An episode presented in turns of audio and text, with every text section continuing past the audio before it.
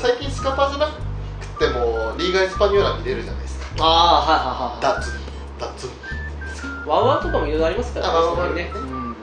あその辺もあのリーガ・エスパニョーラ見たかったらスカパーかなって考えたんですけど、うワウワウダゾーンそのあたりが見たかったら契約すればいいっていう最近その辺でメッシ見るよりも、うんあのパワフルサッカーでメッシ見る方が多いです からねそうだコミュニケーションだねあのメッシがメッシとも思えない形をしているあのね先輩に誘われてですね、うんパワサカを始めたんですよ、はいはいはいそしたらね思いのほか面白くちゃってあほぼ面白いですよう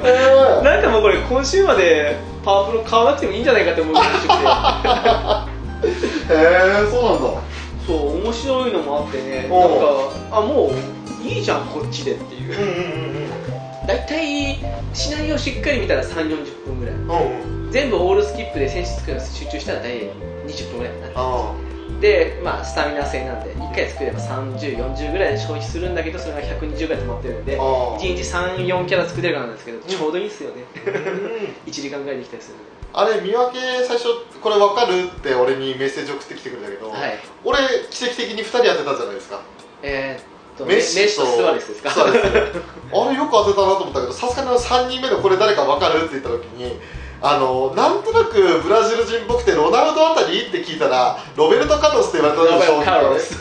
あ確かに左足で蹴ってるわこいつと思ってでもロナウドも左利きっていうか両利きじゃなかったあいつロナウド両利きみたいなもんですねねえ左でも普通にあのバケモンみたいなシュート打ってる人だから彼は彼も怪我する前までは本当その他ですからね978年ぐらいかなあれインテルからレアル行った頃までは良かったんだよねレアレアルの時にはもう壊れてました壊よれたか、壊れてたんですようん、インテルの時までが良かったのかインテルの時も怪我多かったですからね多かったよねだからよくあの時ノベルト・バッチオと、あのーロナウドがうんツートップ組むからすんごい期待されたんだけど、うんどっちも怪我してて意外と組んだことそんななかったっていう ああそうだったねの頃はすごかったですねどこのチームも本当世界選抜かってぐらいいっぱいいましたからね楽しくしょうがなかったんですけどどこもかしくも銀河系集団うそうそうそうそうそう化け物か化け物かっていうあのもうトップクラスの選手がねもう半分以上いましたからね だからね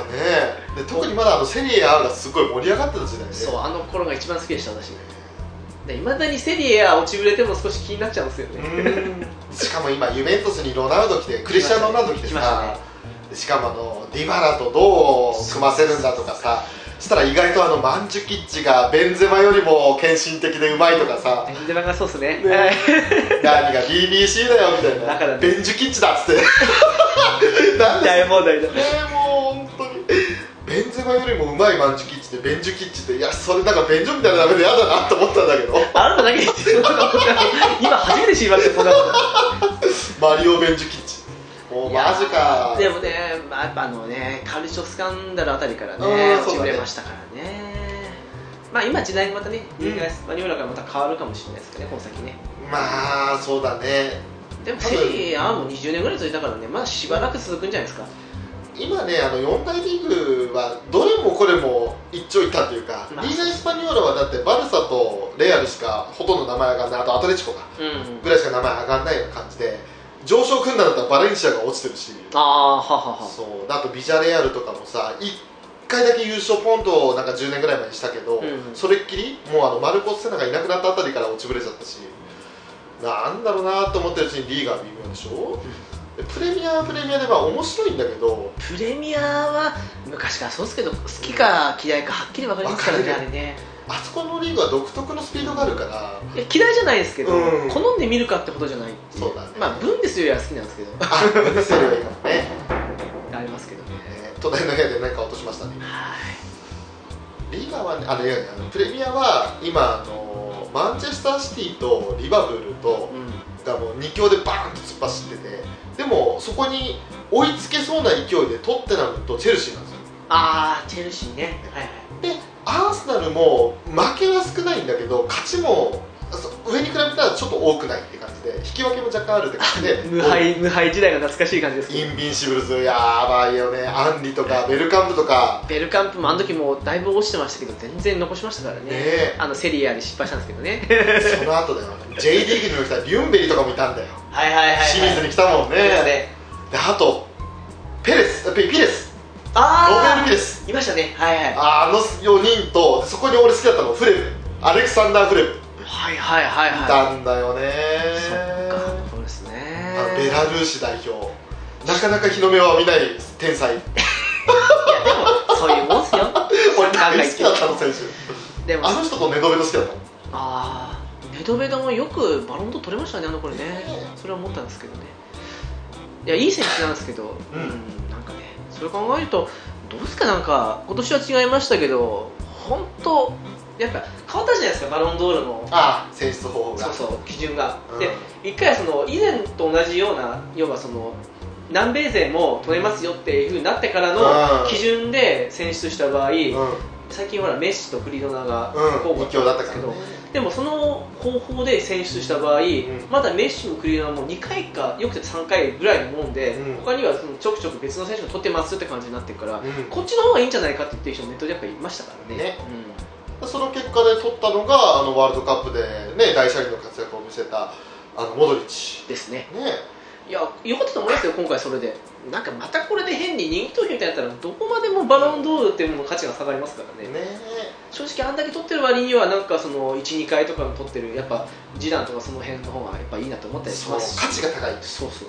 そうそあのねあとメッシが選出される陰にはシャビとイニエスタがいたじゃねえのって話になるわけですよ、うだってあの辺でうんあの2人取れなかったら、うんえこれ以上どうやれば取れるのって取れるのね言う感じでしたからねあの時ねそあれは正直ないなとう思っなていなと思うよねこれで取れなかったらもう取れないじゃんっつってあの本当ロナウドはある意味独力なんだよね、もううん自分の力であそこまで上り詰めたんですけどそうっメッシは生かされ生かされだと思うからえそれが顕著に出てるのがやっぱアルゼンチン代表の時のメッシだと思うんですよメッシにあの頼りきりになるとああなるんですよ、だからメッシって結局だからうんすごい選手なのは間違いないんだけ間違いどただ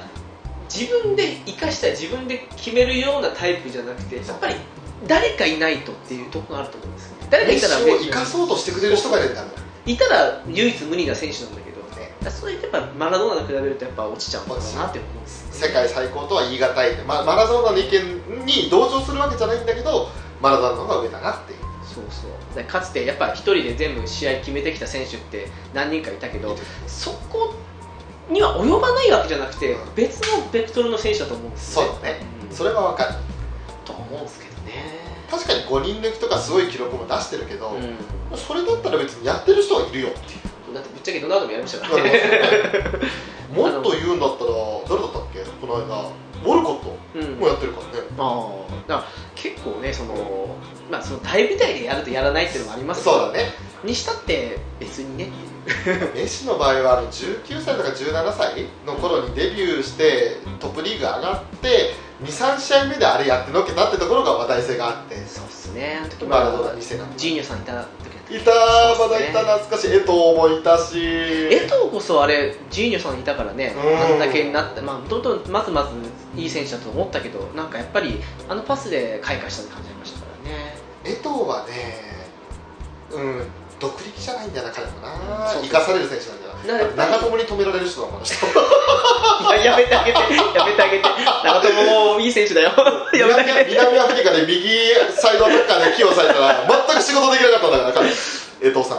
だからやっぱりそういうのってありますからね、あうんの自分一人で完結できるような選手もいれば、う人を生かすのはとてつもなく上手い選手もいれば、ん、うん人に生かされてこそすごくっていう選手もいますからね。そうやって考えると自分自身で得た力っていう方が評価されやすいのはある、うんあるいは人を生かし自分も生きる人だそうそうそうそう。から示談なんてそれのパターンじゃないですか人も生かして一旦はうまかっうた。まかっあれはうまかった。あの人入ると本当あの人のねあれに染まりますかたらね。そうもう示談はすげえと思う本当にあとは誰だろう似たようなタイプですげえと思うのはある意味ではあのエゴイストって意味ではイブラヒモビッチああザラね。あいつちょっとイラッとするんだけど、うん性格的にも言動的にもプレースタイル的にもまあね、ただすごいまあそんな彼ですら認めたドナウドとかね。そうなのさでもまあああいうタイプも一人いてもいいと思うんですよね実際に得点決めますからね あとだってアンリだってそうでしょそうだね、うんアンディはうまかったですうねまかったよね、そしてあの迫力だよスピードとで髪の毛 髪のあとは まあそうですねでもやっぱ各ポジションにすごい選手はいますよ本当に毛うんいるちなみにあの選ぶとすればねいいんですけど、うん今まで見てきたゴールキーパーの中で一番いいゴールキーパー一番いいディフェンダーとかって各ポジションで1人決めるとしたらキーパー、なんだかんだブフォンですね、ああやっぱりあの見てきた中も含めてね、うファンデルサーとかも手堅いんですけど、おかしいですよね、でも、ブフォンは多分あれ、歴代に泣き刻むんじゃないですか、多分んでしょそう思うんですけどね、ブッフォンとか、まあ、もっとちょっと時代遡ったらカーンとかあでもね、カーンってね、ぶっちゃけた話して、あんまり、その、なんだろう、あの時サッカー見てた割には、カーンのプレーっていうのをそこまで多く見てなかったせいで、うんもしかして持ち上げられた感もあったのかっていうふうに思ったりした部分もちょっとあったんですああよ。本当、うんでも、あの時見ると結構いいキーパーなん ですよね。あの下げてるだか上げてるだかわかんないですけど。面白いキーパーで言ったらさあのイギータとか出てくるんだけどだいぶ昔のあーね、はいはいはい。あのアクロバティッククリアをね、はいはい伝説の残した人でもやっぱ安定したゴールキーパーでいうと今言ったブッフォンカシージャスそうファンデルサールでまあ面白いところで言うとチダベルトとかね。いいねいいねそのあたりだよね 決めなかったら終わるっていう。あとねロゼリオ・セオセロだったかな忘れたその方ねえまああとディフェンダーで言ったらどうだいバレージマルディーニあたりかな。やっぱりどうどしてもね、あのイタリアを代表のうん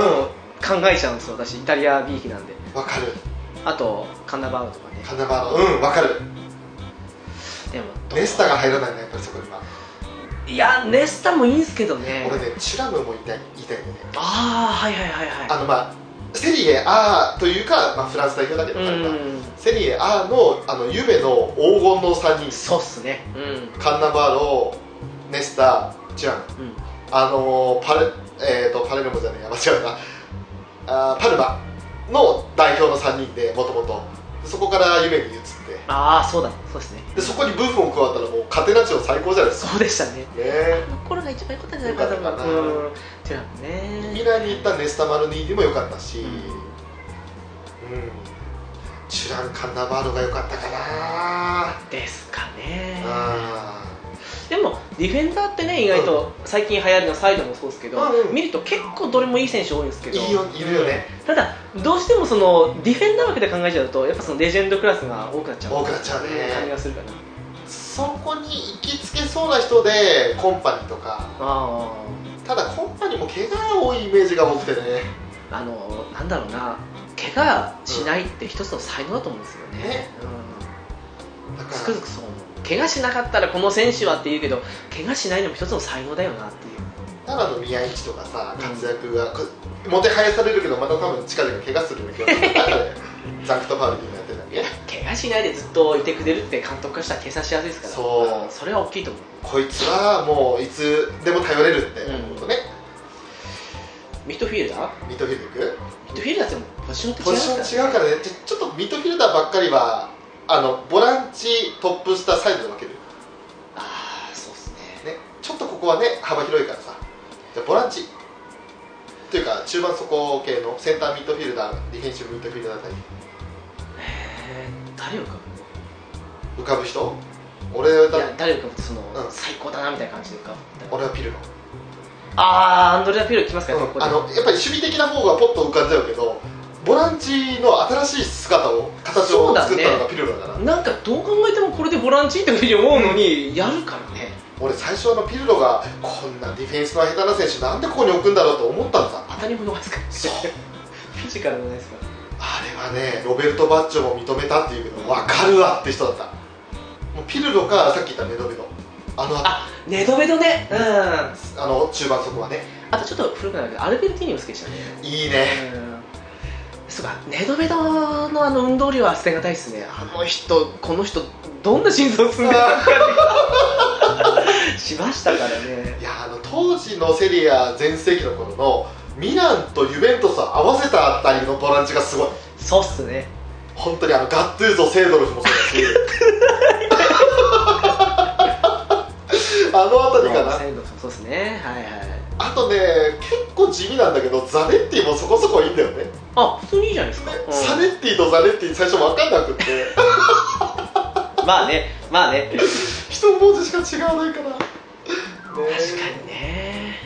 そうそうそそんなところも今パッと思いつくかなっていうそうっすねタイプ違うけどネドペドフ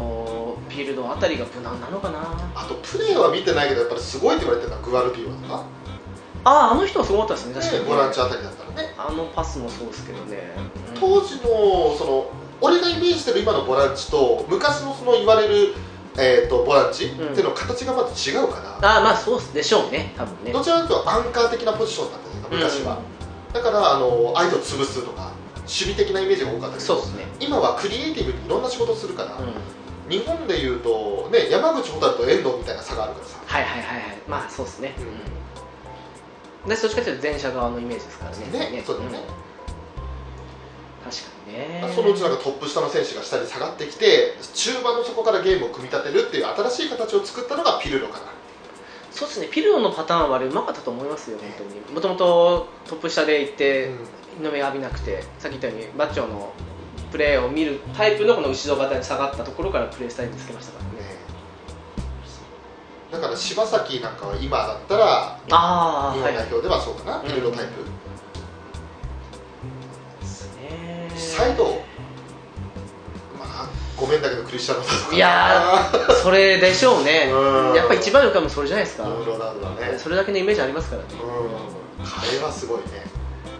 間違いないと思いうんます変に他げるよりはそれが一番かな彼はもう完全王様として君臨するねサイドだってもう最近のサイドパターンの戦術の中で飛び抜けたのは彼らくらいのような感じするんであとはまあそのウイングバック的なポジションであの352みたいな感じのポジションになった時あはーロナウド入ってこないから、うんそうやって考えると例えばザンブロッタとかああはいはいはいでもどうしてもなんか無難なイメージなんですよねザンボロスそうだよね、うんあのあんまり派手さがないんだよねだから役割が全然違ってくるんで、だからもうなんだろうなそんだけのイメージをサイドに残したって考えたらクリドナが一番うんになってきちゃうのかなって感なってじくるかな、まあ、あとベイルはちょっとそこまでいかないねすごい選手だけど、うん、うんあとたまにそのどの選手がどのポジションかっていう時もありますからねね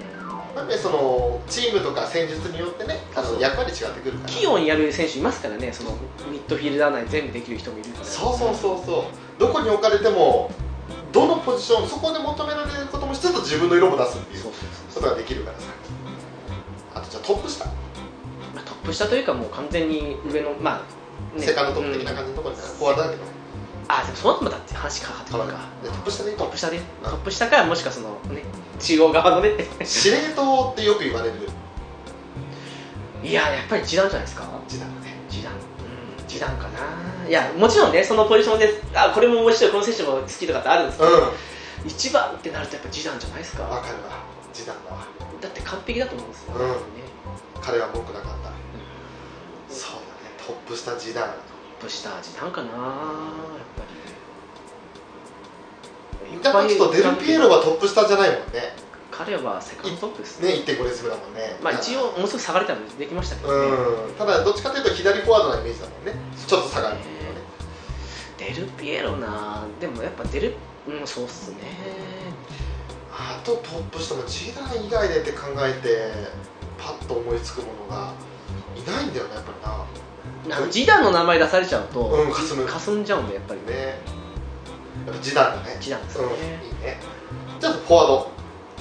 まあセンターフォワードとか中心系で考えてウイングフォワードはとりあえず除いて、うんフォワードらしいフォワードといったら誰だっていう話になってくるとまあドナウド上げたいところですけど私はファンバストですねマルコファンバあスト怪我さえなければあの人最高なんじゃないかと思うんですけどあそれこそそれも怪我もしないのも才能だって話なんだけどねまああんだけ潰されたら怪我もしないこともないですけど、うんするよねまあ、ファンバス戦かな、うん、なるほど俺個人的にはファンにしてるロイなんだああ ねくしくもねよね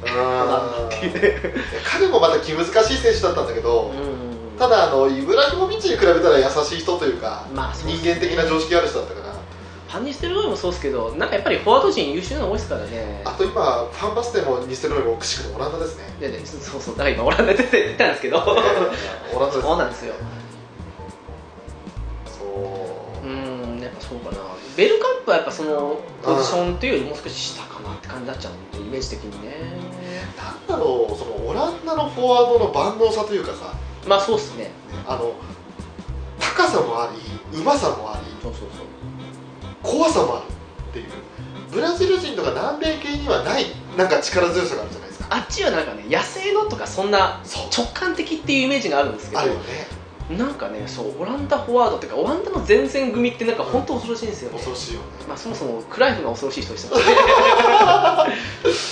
それでいてあのサイドもさこのサイドプレイヤーってサイド上がってパスするっていうイメージが最初あった時代もあったし、うん今だったらカットインであのダイヤモナルランズって斜めに切り込んでいく走りはあはあはあでゴールに迫るプレイヤーが多いじゃないですかそういったところを考えるとあの俺一番オランダのフォワードで好きだったのはファンペルシーとロッペンとカイトがいた頃ね懐かしいななんかディルグ・カイトはあれすげえいい選手だったんですよわかるてかその3人どれもいい選手っすわ3人ともロッペンは、まあ、一応右サイドも左サイドも両方やったけどあの時は左やってたよねだから切り込んでシュートも打つし、バイエルみたいに右で起用されたらもっとシュート強烈になるしなんかね結構オランダ人どれもね器用なんですよ器用なんだよねうまいっすわ特にサイドから前線にかけてのあたりがすごいパンペルシ懐かしいななんパンかペルシーちょっと懐かしいですねそうっすね確かにねパンペルシーもうまいんだうまいあの狡猾さがさなんかよかそうっだねそうとブラジルもそうなんだけど欧米とかでなんかうんフォワード陣ってなんてやっぱオランダとか上がってきますねやっぱりねたオランダとあとはスペインかなああなるほどねスペインもちょっと時代時代であのイメージというかキャラクターが違う選手が多いんだけど、うんまあそうっすねやっぱりビジャトーレスあたりの頃はすごかったかなっていうああそうですねよかったですねやっぱりねビジャトーレスでその後にジエゴ・コスタにも来てるけど、うんジエゴ・コスタやっぱりブラジルなイメージがちょっとね拭えないというああかはははなんかブラジルのいいところとスペインのいいところを取って2で割ってちょっと物足りないっていうところがあるんだよねジ はエいゴ・コスタにはいはいははいなるほどねそのあたりかなあとはそうだねイングランド勢はなんかこうでかかったりちっちゃかったり、うんうんうん、たまにパワフルなやつが出たりっていうのが結構バラバラだから、まあ統一感がないというか、そただその中でもポーンと一発で出てくるのがなぜかジョー・コールっていうおおほほほフォほワードというかウイングサイドプレーヤーうのんジョー・コール彼も怪我しなかったらいい選手だと思うよ 怪我はつきますようんそうですねフォワード陣そうですねどんなにあのジブリル・シセが好きでもそこには入ってこないからねナンバーワンじゃないから彼は彼はナンバーワンにならなくてもいいオンリーワンだからどっかで聞いたことあるんですけど世界に一つだけのシセですはいそのあたりかな、ま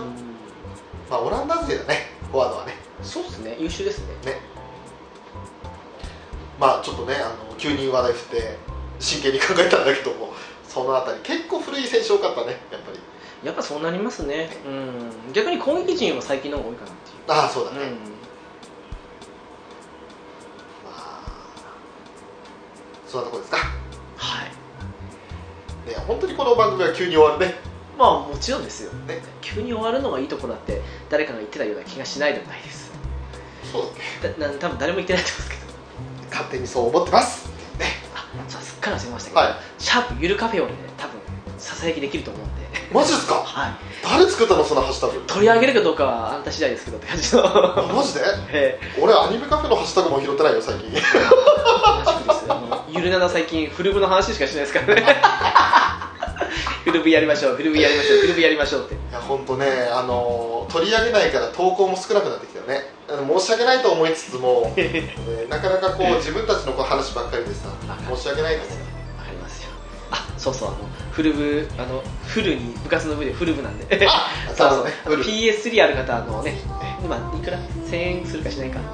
ぐらい、まあ、1000円前後で買えたりするのでもうね、えー今10人いるかいないかぐらいなんですけどもうどんどん募集中なんで一緒にやろうってあのやりたいけどやる人いないなって人はぜひ そうですご入部くだ さいもう4人いればできるんですけど簡単に4人集まりますから あっという間に集まるもう遠慮せずにあの4人集まったから声あのやめとこうって言わなくて言ってもいいんで全然あの交代交代やればいいんでそしてあのディスコードのフルブであの音声をつなぎながらやってるんで そうですねもうあの大体あの開け込のガチャガチャもね活気されますけど まあ万が一ねあのちょっと話すのは恥ずかしいけどもでもやりたいって人でも全然いいのであの音声切って文章で参加してもいいしし ああなるほどねわ我々の声だけ聞いてたもいいですね全く参加しないけどまあやりたいよって人もいいでいすしいですねはいですのでねまあだから興味ある人はどうぞあの直樹に連絡してくそうですねださい直樹が部屋主なんで、らしいですはい、はてか俺も直樹に誘われた口ですい、でも部長は虹パパさんです西村先輩そうです虹パパさんが部長らしいですは古部長いそんな感じでございますどうも今回もありがとうございましたどうもどうも